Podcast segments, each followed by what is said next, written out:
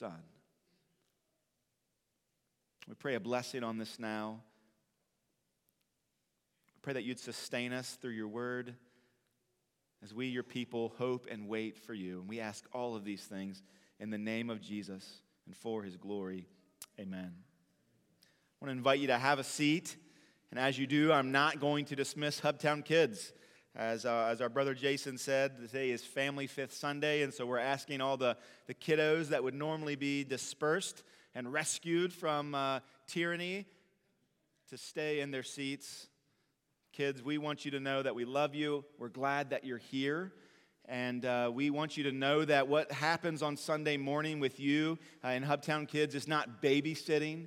Uh, it's it's the, the church collectively working to disciple you, to raise you up, just as God has commanded us to do, to raise you up in the nurture and admonition of Jesus.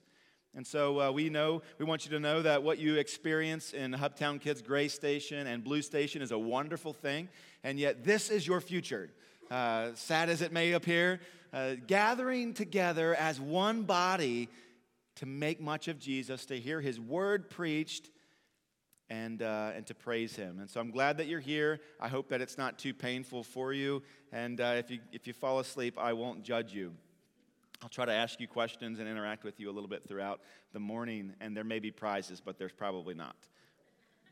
Before we jump in this morning, I want to just say if you want to stand up and leave this morning and head out to the, the book stall, not leave actually, but leave the auditorium and head to the book stall, you'll find on there a, a, a series of um, of copies of the book of Hebrews from the ESV Study Bible. It's just one copy of the, the journaling edition of the book of Hebrews. It would be a great uh, resource for you to have as we slowly work through um, the book of Hebrews together. Um, if you already have a copy of that, will you just proudly, but also humbly, just raise that in the air and, and shake it just a little bit? Okay, there's a few of you that already have one. So if you don't want to be a loser. Just kidding. Uh, if you want to get up even right now and go get one, you're not going to miss a whole, whole lot. Uh, and you can make it back as quick as possible. And then you can just throw your gift uh, in, in uh, response to that book in the giving box. Um, also, you can order them on Amazon if they're all gone. Last I checked, there was seven or eight on there. You can always get it after the service today. We'll be in Hebrews for quite some time. This morning we're beginning. Uh, we, have come to the, the precipice of Hebrews. We've read the entire book together, and that was an, an exciting and interesting worship service. This morning we've come to the edge of the ski slope, and we're peering over, and we're about to begin our descent. It will be uh, fast. It will be glorious. It will be exhilarating. And in the end, I think at the bottom, we'll all enjoy the fact that we got to know our Lord and Savior that much greater. That's my hope. I hope it's yours as well. And so, if you've got your copy of God's Word, I want to invite you to turn to Hebrews chapter 1, verses 1 through 4. If you don't have a copy of the Bible, uh, you're welcome to use the black hardback Bible that's in front of you. It's, I did look it up today. Uh, we're going to be uh, looking at page 1187. Page 1187. I'm just going to be looking at a few verses. Now, as you're turning there, let me just say this. Some some Christians or commentators have looked at the first few verses, the, particularly the ones that we're going to be addressing this morning. Um, they've looked at them almost as though they're a thesis statement for the book of Hebrews. And, and I don't think that's far off, but it's much more than a thesis statement. I would argue that the first few verses of the book of Hebrews is more of an overture. It introduces the themes of the complete artistic set that is this book, and it begins to make us familiar with the ideas that we're going to be revisiting throughout the production or throughout the sermon series. And so, think of it in that way. It's not exhaustive by any means, but it does begin to help us see the direction and feel of this book. And so, without any further ado, let's just jump right in. Hebrews chapter 1, verses 1 through 4. This is what the Word of God says. Long ago, at many times and in many ways, God spoke to our fathers by the prophets. But in these last days, He has spoken to us by His Son, whom He appointed the heir of all things, through whom also He created the world. He is the radiance of the glory of God and the exact imprint of his nature, and he upholds the universe by the word of his power. After making purification for sins, he sat down at the right hand of the majesty on high. In verse 4, having become as much superior to angels as the name he has inherited is more excellent than theirs. May God bless the reading of his word. Let's pray.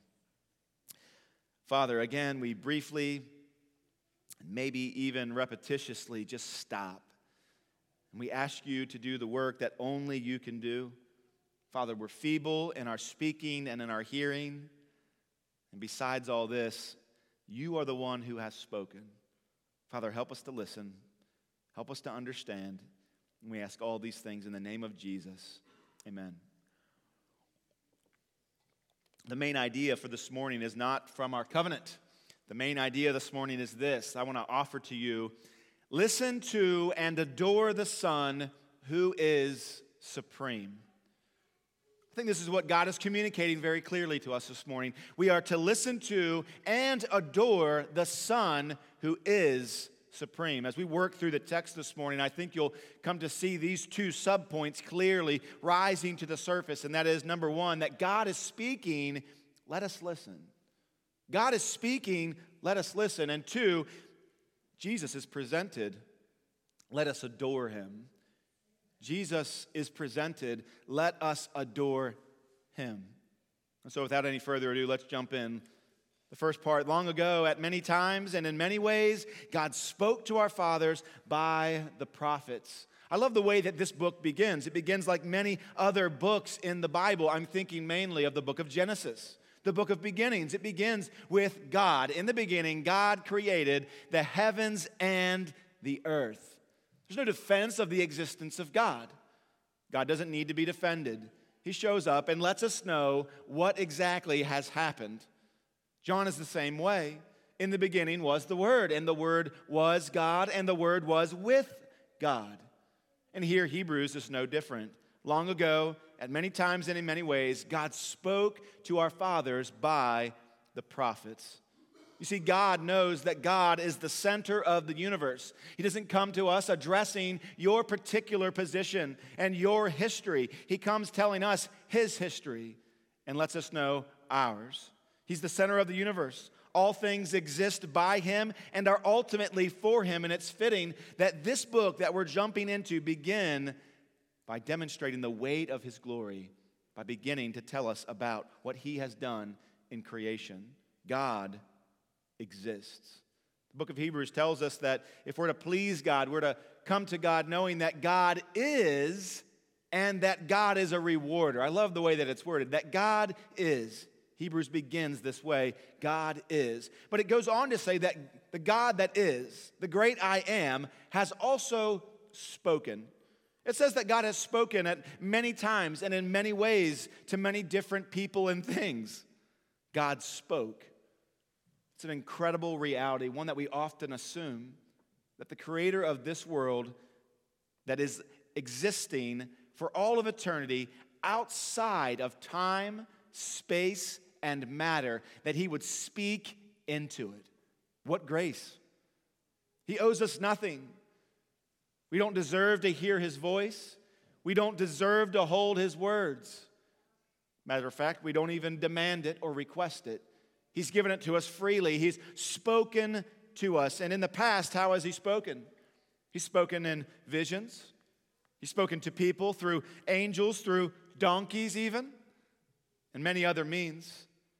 He spoke in creation, bringing the world into existence. He spoke to Abraham, creating a people for himself. He spoke to Jacob. He spoke to Moses, giving the law. He spoke to the congregation as the law was given to them. He spoke to David and many others. Time would fail for me to tell of all the other ones. But the Word of God came to them. And it was indeed his word. 2 Peter chapter 1 verses 20 and 21 remind us of that. It tells us there knowing this first of all that no prophecy of scripture comes from someone's own interpretation. It's not somebody's own idea. No prophecy was ever produced by the will of man, but men spoke from God as they were carried along by the Holy Spirit. Now, this introductory remark is just that. It's an introductory remark, and it's setting up the idea that God spoke in the past, but now He's speaking differently But he doesn't want us to forget the importance. He doesn't want to erode the weight of God speaking prior. Paul, speaking to Timothy, challenged him. This brother who had become aware of the gospel of Jesus Christ had seen the fulfillment of all of the Old Testament in the person and work of Christ, who was shepherding that great church at Ephesus that we know so much about, of the many churches listed. We know so much about Timothy's church. And there, this brother that's leading that church has been commanded by Paul, challenged by Paul to do what? Continue in the things that you have learned. He says, Timothy, you were, you were taught by your grandmother. You were taught by your sweet mother.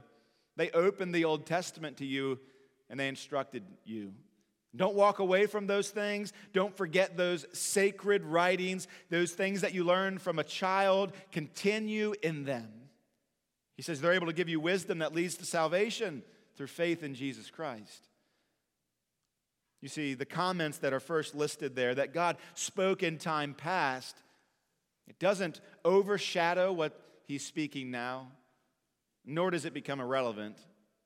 It only segues and supports what we hear God saying now. And what is God saying? How is God saying? How is He speaking? Look at verse 2. But in these last days, He has spoken to us by His Son. The book of Hebrews is written to a, a group of believers that not only knew the Old Testament, but held them dearly, or the Old Testament, but held them dear.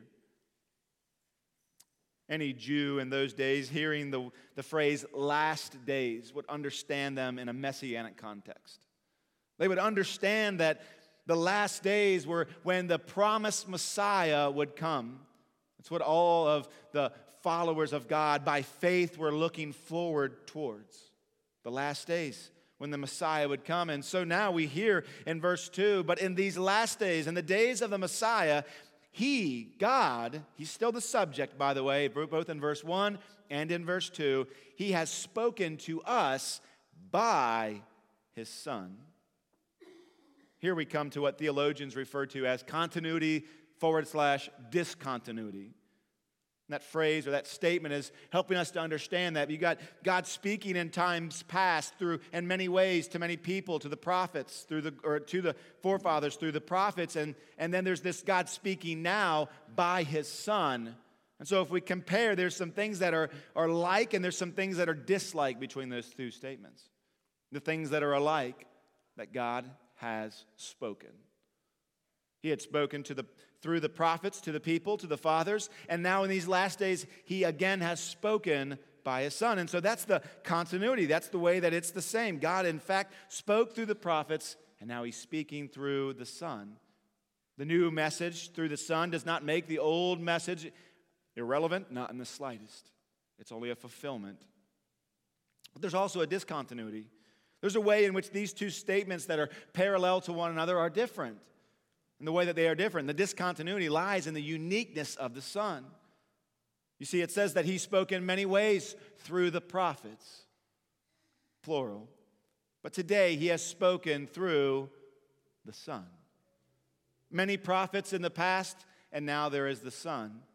And so the discontinuity is that there's a finality. There's an ultimate nature to the revelation of God to his people by his Son. It's different. The Word of God is revealed to us. We hold it in our hands, and there is nothing more for God to give to us. There's nothing more that we need to understand. The Word of God is sufficient. The scriptures tell us that it's quick and powerful. It's sharper than any two edged sword, you'll remember from this past week. The great Puritan preacher and pastor Owen, he wisely and biblically addressed the notion that there is more revelation that's necessary for you, Christian. This is what he says, a bit on the nose. If their private revelations agree with Scripture, they are needless. And if they disagree, they are false. What we have given to us by God, the revelation of Jesus Christ from the Father, is all we need. And whatever notions you have in your mind that agree with Scripture are needless. And whatever is against it is indeed false. The Puritans are helpful when they, uh, in helping us to think clearly. I, I wanted to also uh, offer to you another uh, quote by one of the, the, the great Puritans. This is from William Perkins. He offers a syllogism, and you'll see what that means. And he, sub- he summarizes the completed work of the revelation of God. This is what he says first, the major premise, then the minor premise, and then the conclusion. He says, Major premise the true Messiah shall be both God and man, and from the seed of David. He shall be born of his heavenly Father's bosom. He shall satisfy the law, and shall offer himself as a sacrifice for all the faithful, uh, for the sins of all the faithful. He shall conquer death by dying and rising again. He shall ascend into heaven, and in due time he shall return for judgment. This is the major premise, which is essentially a just a gathering of the prophecies that we find in the Old Testament. The prophecies that were given to the prophets, that then give them to the fathers, as we read. That's the major premise. What about the minor premise? Well, here it is that Jesus of Nazareth, the son of Mary, meets all of those requirements. And so here's this list, and here's Jesus who fulfills all of those things on the list. And so, what is the conclusion? Perkins offers this. Therefore, Jesus is the true Messiah. There's nothing more. The Old Testament prophesied what the New Testament demonstrates it fulfilled. And what else do we need? It's the end of the story, in a sense. There's nothing more to say. The New Testament confirms that Jesus is, in fact, the Son of God. God spoke in times past, and now he has spoken through his Son, who is the fulfillment of all things. Hebrews has much in common with the beginning of the Gospel of John, as I already pointed out. John really is addressing a Greek culture, addressing this idea of the Logos the incarnate wisdom of God, which is Jesus himself, the Son of God.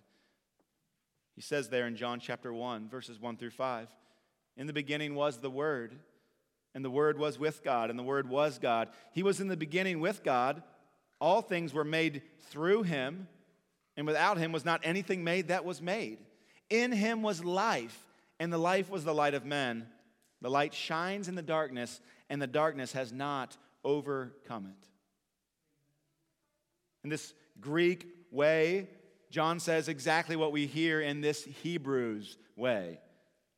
Here's the simple first point. The main thing that we've got to get as we look at verses 1 and the beginning of verse 2 that God is speaking. That God has in fact spoken, and because of that, how should we respond? Brothers and sisters, we should respond by listening. We should respond by listening. That God speaks is such a common idea for those who know about the Bible, for those who grew up in church. We've heard this truth for many, many years, and for some of us, it's actually fallen on hard times and become trivial. Of course, God speaks. It's so common for some of us that in our ignorance, we even approach the powerful Word of God, and instead of listening, we begin to speak. When the Word of God is opened, instead of cupping our hand to our ears, we begin to talk. We begin to list out our desires and our preferences and our particular thoughts. Instead of coming to the Bible to hear, we often see as an opportunity to be heard ourselves. Let's take the advice of the Proverbs and keep silent. Here, particularly in the book of Hebrews, God intends to communicate something to us, and it's a glorious, glorious truth. It's the truths of His Son. If we aren't listening, we'll miss an incredible opportunity. And so this morning, we all like to talk, even the introverts. We all have opinions. We all have something to say. But as we open God's Word, as we begin this study, Let's make a promise to ourselves. Let's make a promise to the Lord that we'll be quiet and we'll listen to what the Word of God has to say to us.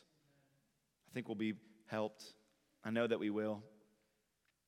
It's good for us to know that He's not just spoken in the past to people that are dead and gone, but this morning He is speaking to us. The Father is speaking to us by the Son.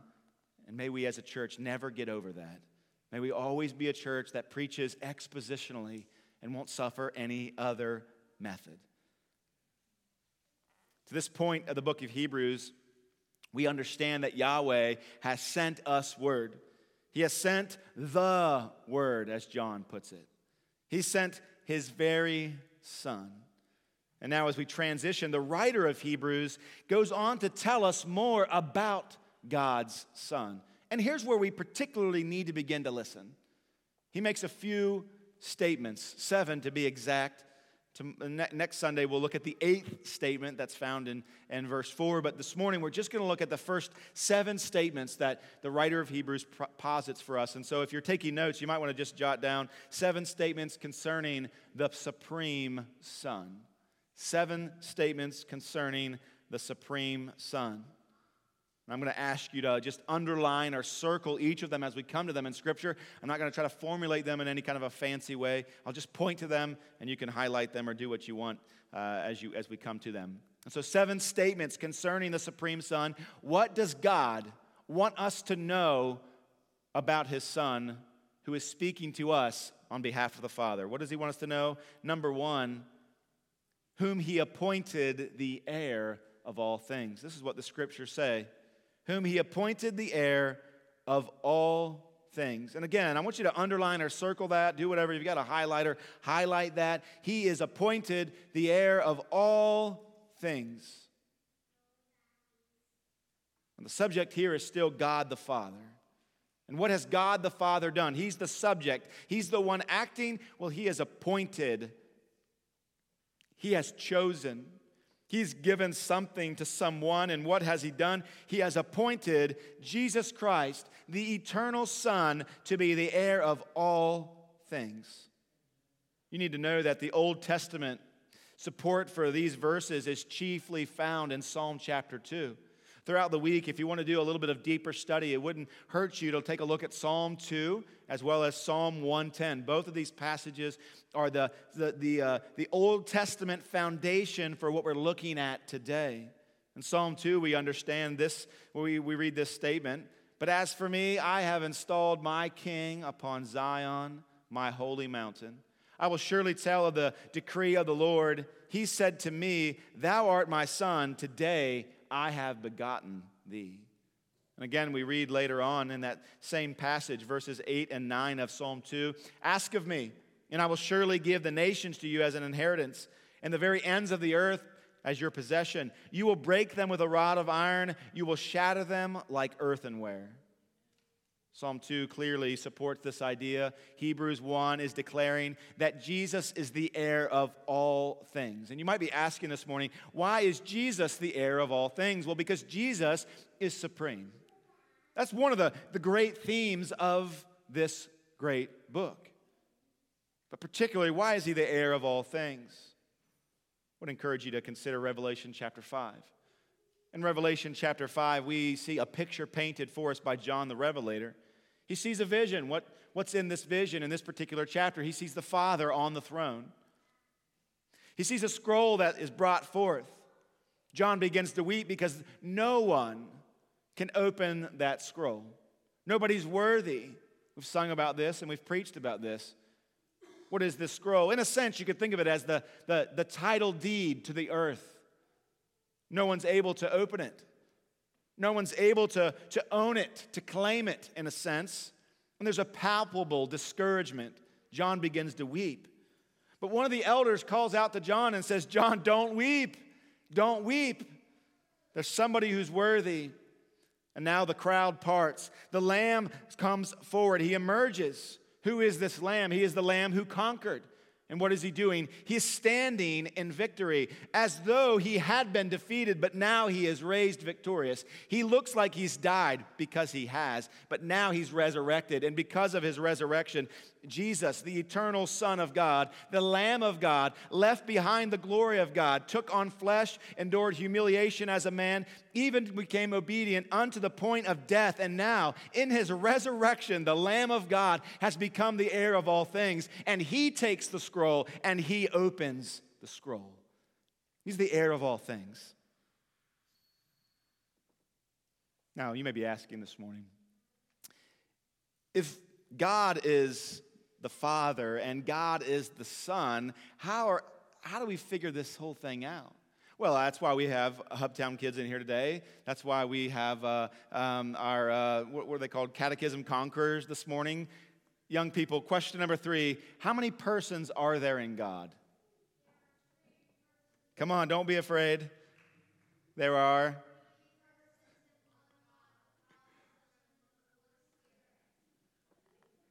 Very good. Let's give him a round of applause. Three persons and the one true and living God, the Father, the Son, and the Holy Spirit. It goes on to say that they are the same in substance, equal in power and glory. Jesus is, in fact, God the Son, sent by God the Father to accomplish the work of the cross. And in his resurrection, he stood there in that great vision and took the scroll, having become the heir of all things. But you might be saying, what about this word heir? This word has less to do with someone getting something after uh, a loved one dies and more to do with just becoming uh, the possessor of something or entering into possession of. And so think of, of it as Christ uh, winning the more excellent name, becoming the heir. He, he earns this right. He comes into possession not because somebody has died, but because, in a sense, he has died and all things. What does this include? How, what is he the heir of? All things? Well, do you remember in our study of Mark? As Jesus there is baptized and immediately drawn by the Spirit of God, the third person of the Trinity, into the wilderness. And there he faces off in a, in a sense with the devil. What does the devil attempt to do to him, if not to make him stumble and sin? What does Satan offer Jesus there in the wilderness? He offers him all things. He offers him to become the ruler of all. And what is he to do in order to get that? He's to bow down and worship Satan, which is the very thing that he's unable to do. And so he denies it. And he knows that the path to get what he will get is not through worshiping Satan, it's not through sin, and yet it's through obedience. Mothers and fathers, Jesus offers us a lesson. This isn't the main idea this morning, but it's something we can't pass over. Satan will offer often what God has promised, yet he will bypass the route that God has planned. He'll often offer you the very thing that God has promised, and yet it'll be bypassing what God has planned to accomplish it through. Think of Sarah and Hagar. God had promised to make Abraham the father of a great nation, and through Sarah. And yet, he was tempted through Hagar. In doubt, he went another route. And now we see the same thing happening with Jesus. The cross is the path that God has, God the Father has laid out for God the Son. And yet Satan presents himself with an alternative route. But at any rate, Jesus, even though we fail, he did not fail, and he has become the heir of all things. This is the first thing that we're to know as we listen to what the Word of God is saying to us about the Son. But let's keep going. It goes on to give us another participle phrase here. It says, through whom also he created the world. You need to circle that. Through whom also he created the world still having God the Father as the subject, working through the Son as the creative agent. This is how God the Father created the world through God the Son. And that brings an interesting piece of light to Genesis chapter 1, verse 1. In the beginning, God created the heavens and the earth. And now we know that this creative work was willed by the Father and accomplished through the Son. Psalm 33, verse 6, if you want to write that in your, in your uh, margin there as well, says this Psalm 33, 6 By the word of the Lord the heavens were made, and by the breath of his mouth all their host. How does that reconcile with Hebrews chapter 1, verse 2? Well, again, another passage that you could write in the margin Colossians chapter 1, verses 15 through 17. It says, He, he speaking of the Son, is the image of the invisible God. He's the firstborn of all creation. Now, that firstborn is similar to heir. It speaks less of being born, not of being born at, at all, but more of just title, rank, of authority. It goes on to say in Colossians 1:16, "For by him all things were created." By whom? By the Son, by the one who is the image of the invisible God, the incarnate Son of God. Whether invisible or visible, whether thrones or dominions or rulers or authorities, all things were created through him and for him, and he is before all things, and in him all things hold together. Indeed, God did create the world, and the active agent was Jesus the Son. Now, what's interesting here is the word translated as world in your translation is actually the word ages. Now, it's not wrong. However, the term has more of a sense of time than just worlds. It kind of helps us to see the, the two dimensions of our existence, not just geographically, but also temporal. In other words, Jesus created all things. He created time, He created space, He created matter, He created energy, all of these things that we know and exist and we have our, our breathing and moving in. Jesus created and was outside of. And then we find out later, He steps into. The scriptures go on to say, not only did he create the world, the Father, through the Son? You've circled that or underlined it. But now, this third idea at the beginning of verse 3 He is the radiance of the glory of God. Now, you know what to do with that. The radiance of the glory of God. Mark that down. Highlight it some way. This is what the Word of God is coming to you this morning saying that Jesus, the eternal Son of God, is the radiance of the glory of God. That a Radiance simply means to send out light. To send out light. This isn't speaking, though, of the, of, the ontological understanding of who God is. It's not talking about who Jesus is, that he's some sort of light in and of itself. That's his essence. That's not the point. It's speaking more of the, uh, of, of the, uh, the occupation or the work done and the way to understand how they interrelate. You see, God is, is not the sun and Jesus is the rays. That's uh, wrong, Patrick. That's a heresy known as partialism. Radiance speaks more of the roles of the Trinity, particularly in the incarnation. It's helping us to see that the Son of God is helpful to be understood as the light that comes from the Father shining into creation. He's the Word of God that pierces into existence. He's the rays of the glory of the Godhead that we can feel and bask in. The sun has not come to us. No, it stays in its place, and we're glad that it does. We would be burned up if it came near. But what does come near are the rays of light that actually pierce into our existence. In a similar way, the eternal Son of God, co equal to the Father, adds to himself a human nature. He enters into our reality, he steps into time and space. And in doing so, he doesn't harm his divine nature. He doesn't impair it in any way. But at the same time, he adds to himself a human nature and he dwells among us. And that, dear brothers, is how we and sisters can see the radiance of the glory of God. John chapter 1, verses 9 through 14. We've been in John 1 for a little bit already. Let's go back. John 1, verses 9 through 14, it speaks of Jesus in this way The true light which gives light to everyone, was coming into the world. He was in the world, and the world was made, here again, was made through him. Yet the world did not know him. He came to his own, and his own people did not receive him. But to all who did receive him, who believed in his name, he gave the right to become the children of God, who were born not of blood or of the will of flesh, nor of the will of man, but by God. And here's verse 14. And the Word became flesh and dwelt among us, and we have seen his glory. The glory as of the only Son from the Father, full of grace and truth.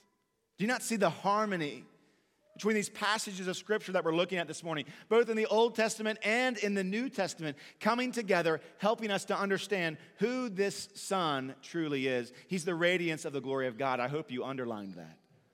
But it doesn't stop there goes on and says that he is the exact imprint of God's nature.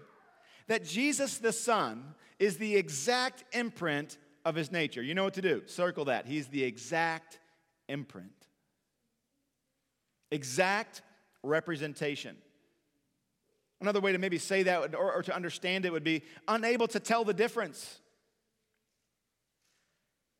You can't tell them apart. This word imprint, it, the, the underlying Greek word, it sounds a lot like character. The character. Now, not character, what you do when no one's looking, but has more the idea of imprint, right? That's why we translated it imprint. Think of a stamp and a seal. You have a metal stamp that's been shaped and fashioned and carved out, and you've got a letter. I know you all send letters this way. Drop a little bit of wax there to seal the envelope, and then you stamp it down with that seal. And if you were to look at the seal of wax and you were to look at that stamp, they would look exactly the same. You can't tell the difference. Now, one's the negative of the other, and that's where this analogy breaks down. But this is what the writer of Hebrews is wanting us to see that you can't tell the difference. There's not, this one has two hands and this one has one hand, or, or this one's looking left and this one's looking up. That's, they're exactly the same. As I mentioned a moment ago, all analogies are very weak. But I'm going to try anyway, right? Have you ever seen one of those boxes of sliding nails that you get at like novelty gift shops? It's like a little plexiglass on one side, and it's got a bunch of nails that are captured in there. And you can shake it this way, and all the little pieces of metal, the nails kind of fall down, and you can kind of press it up to your face, and, and very eerily it retains the impression of your face. This is kind of the sort of idea that we see here. God pressed into time and space, and what did we see as a result? We saw the impression of the face of God. God doesn't exist in time and space. But when the eternal Son of God adds to himself a human nature and enters in, now we can see. Now we can behold the radiance of God. And now we know the exact imprint of his character and of his substance. That word nature there, it could be translated as substance, that which makes it what it is. It's saying that Jesus is the exact imprint of what God is. Jesus, this is said of Jesus, right? But this is also the message that Jesus gave us. Remember, God spoke to us and is speaking to us now in these last days through his son. What has his son say? John chapter 14 verse 9. You should write that down in your in your in the side margin there. John 14 9 Jesus is quoted as saying this Have I been with you so long and you still don't know me, Philip? Whoever has seen me has seen the Father. This is what Jesus says to his disciples. If you've seen me, you've seen the Father. We're the same substance. There's no difference between us. The Son is an exact revelation of God the Father that when we see Jesus, brothers and sisters, we see God. But it doesn't end there. We could stop there. We're satisfied. We've learned so much about Jesus. Our love and affection, the, the glory of His majesty is basking, or we're basking in it this morning, and yet there's so much more to be said. And so, the message that comes to us this morning that we're listening to continues. It says, And he, speaking of the eternal Son, upholds the universe by the word of his power. You know what to do again circle, underline, highlight, whatever. He upholds the universe, and maybe even include by the word of his power. Now, the subject is the Son. He, the Son, upholds the universe by the word of his power. Maybe you've known the, the legend of Atlas. He lost a friendly competition of the gods, false gods, by the way. And he's punished by Zeus. And what sort of punishment does he receive? This big, strong God. Well, now he's to hold the world on his shoulders. And you've probably seen the sculpture of it. Strong man, bent low, the weight of the world literally on his shoulders, on his back. And this is kind of what we see the book of Hebrews telling us about Jesus. Although he's saying that Jesus is better than Atlas. Atlas is being crushed under the weight of the world, and Jesus, what is he doing? He upholds the universe by the word of his power. He's not crushed under it. Just as his Father, who brought the world through him into existence, spoke it into existence through his word. Now he upholds it, not with his back and not with his hands, but with the word of his power, just as we see in Genesis 1. Furthermore, he's better than Atlas in the sense that not only is he not being crushed by it, but he's upholding it just with the word of his power, but he is sustaining it in a dynamic, not static sense. He's been active in his creation of the world, and now he's active as he carries it along throughout the ages. This is the idea. That word there for upholds is not just bears with it, but carries it along, progresses through. And again, this is exactly what we see said of Jesus in Colossians chapter 1, verses 15 through 17. He's the image of the invisible God, it says, the firstborn of all creation. For by him all things were created, in heaven and on earth, visible, invisible, thrones or dominions, rulers or authorities. All things were created through him and for him and get this, and he is before all things, and in him all things hold together. This globe that we are standing on or seated on is spinning. Surprise, surprise. And that spinning from the universe all the way down to what we can observe under a microscope, all of it is consisting and moving and held together by the Son of God. As you begin to sew all of these thoughts together, realize this the Hebrew people hearing this book given to them, these sort of doctrines, they would never have questioned that it was God that created and sustained the world. Clearly, they would have agreed that it was Yahweh. The universe was created by him and by the word of his power. And now of Jesus, it is said that it is sustained by the word of Jesus' power. I don't think it can get any clearer than this. If this doesn't excite you, you need to be concerned. God is clearly communicating to us that his son is of the same nature as he, that he also is God in the flesh. And this passage and, and many others are the foundation for early Christian creeds like the uh, uh, Athanasian Creed, which in part says this The Father is made of none, neither created nor begotten.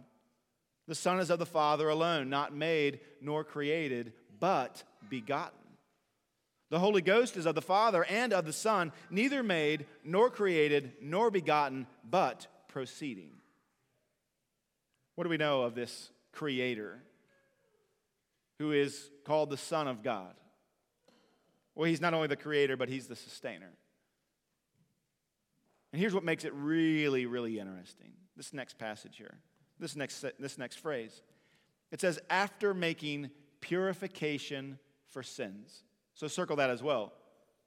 Making purifications for sins. This describes the work of Jesus. Purification. What is it? Well, he's referencing, the author, he's reference, referencing the law of Moses. And in the law of Moses, purification was a ceremonial cleansing. And it was the idea was that it would, in some sense, remove sin, but that's not actually what took place. But here of Jesus, the writer of Hebrews is saying Jesus actually fulfilled this. He actually made purification for sins. It wasn't an empty ritual. It wasn't just pointing forward to what was going to come, it was the actual fulfillment of what was promised. He actually made purification for sins. The only book to mention sin in the New Testament more than Hebrews is Romans. The point I'm making is that Hebrews has, uh, has sin as a major theme. It mentions it 25 times in 13 chapters. It's obviously one of the main themes of the book. And why? Because it's a huge problem. Everybody here knows, or at least should know, that your greatest problem in this life before coming to Christ is the sinfulness in your heart. Romans chapter 3, verse 23 says, All have sinned and all fall short of the glory of God. That train of thought continues on and says, Everybody who has sinned will also, therefore, be damned to hell and receive God's just uh, damnation. But here we see that Jesus has addressed our sinful need and has made purification for the sins of his people. Now, just kind of tying all that we've gathered so far, it's like walking through Walmart and we've picked up a bunch of things. We're listening to a lecture and our paper's about to be full. Let's just kind of step back and let's see what we've gathered together. Let's see what's in the buggy. Let's see what's on, uh, on our piece of paper. The one who created the universe the one who supports that universe on his back, in a sense, and spins it with his own strength, the one who sustains a globe inhabited entirely by rebels who are hostile to him. That person, that God, he also made purification for the sins of many of those rebels. Do you see that?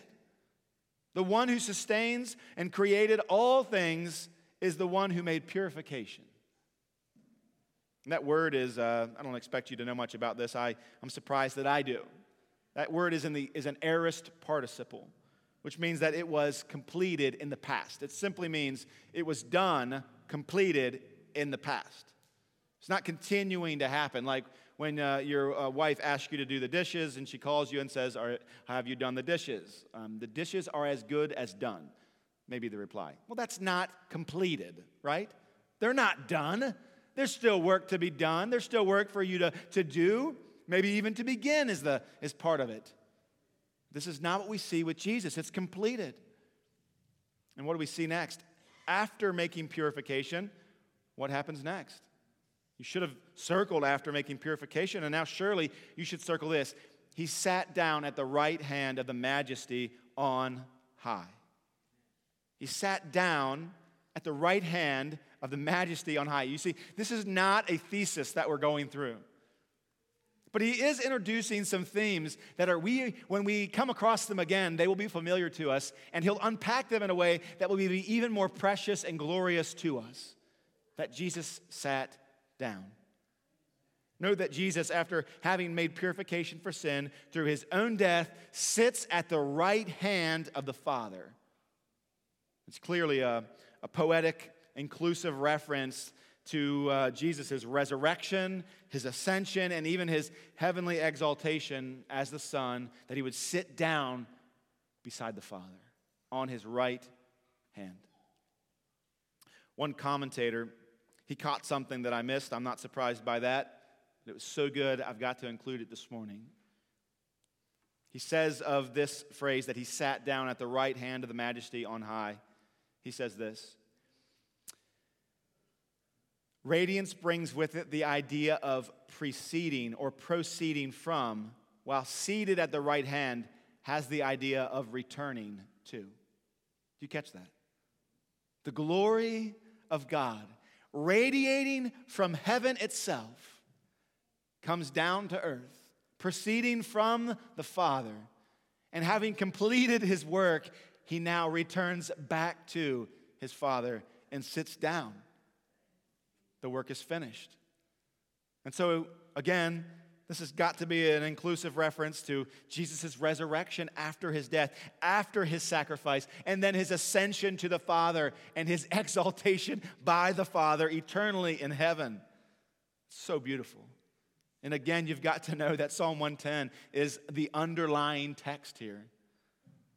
Says there in verse 1 of his sitting at the Father's side. The Lord said, to my Lord, Sit at my right hand until I make your enemies my footstool.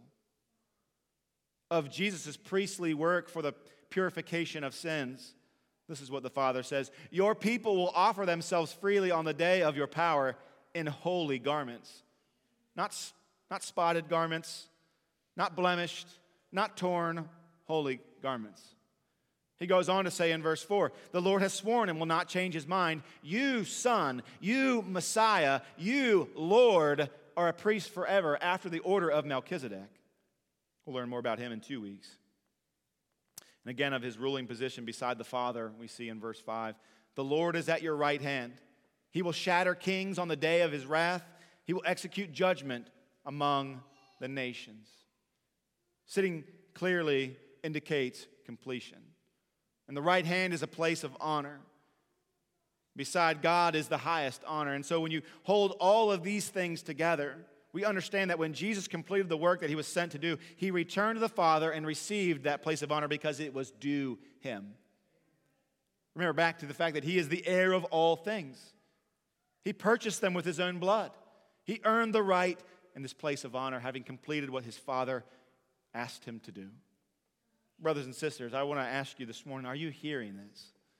Are you seeing Jesus more clearly? Don't miss this. Jesus is the owner of all things. He's the creator of time and space. He's the incredible radiance of God's glory. He's the exact impression of the Godhead pressed into existence. He vigorously sustains the expansive universe by the word of his power, and he completely purified his church. And when he did, he sat down at the right hand of God the Father, where he will be honored forever, and where he now makes intercession for his saints. Here's the second part. Here's the, the big idea that we have left Jesus has been presented. What are we to do? We're to adore him. Jesus is presented to us. This is the message from the Father. What are we to do? How should we respond? We should respond with adoring Him. He's spoken to us. Have you gotten over that? Have you gotten over the fact that that hard black Bible in front of you is the very words of the Creator that even now sustains you and gives you breath? And the one that gives you strength to pray in the name of the Son of God. He's the one who has made purification for our sins. And He's speaking to us. The Father is speaking to us. And what are we to do now that we've looked at this? How are we to respond? We're to respond by looking at Jesus, the radiance of the glory of God, and we're to worship Him. The original audience of this book, they knew previously, before this book, much, if not all, of what was in the book of Hebrews or the sermon to them. And yet, this letter still comes to them. They needed to be reminded of something. What did they need to be reminded of? They needed to be reminded, and they needed to, uh, of what Jesus had done for them, and they needed to be reminded of what he had promised to do for them. And so this message comes to them, and their struggle was to remain focused on the Son despite persecution. You'll see that as we read this book. They had a tough road. Many of them killed, many of them suffering, many of them having their properties plundered, things taken from them. And yet they were encouraged to, and many of them did, hold fast to Jesus in spite of persecution. Turn from Jesus or die. Turn from Jesus or suffer the loss of everything you hold dear in this life. That's what they faced. And our plight is much, much different. We face little persecution, but we do have a struggle. And so, how are we to understand? Where does the application of Hebrews come to us? What's different? Their struggle was to remain focused on the Son despite persecution. And what is our struggle? To remain focused on the, on the Son despite distraction. Brothers and sisters, there are so many things in this life that are vying for your gaze, that would steal your love and affection for the Lord of all the universe that brought everything into existence and even now sustains it by the word of his power. It would threaten to take your love and affection.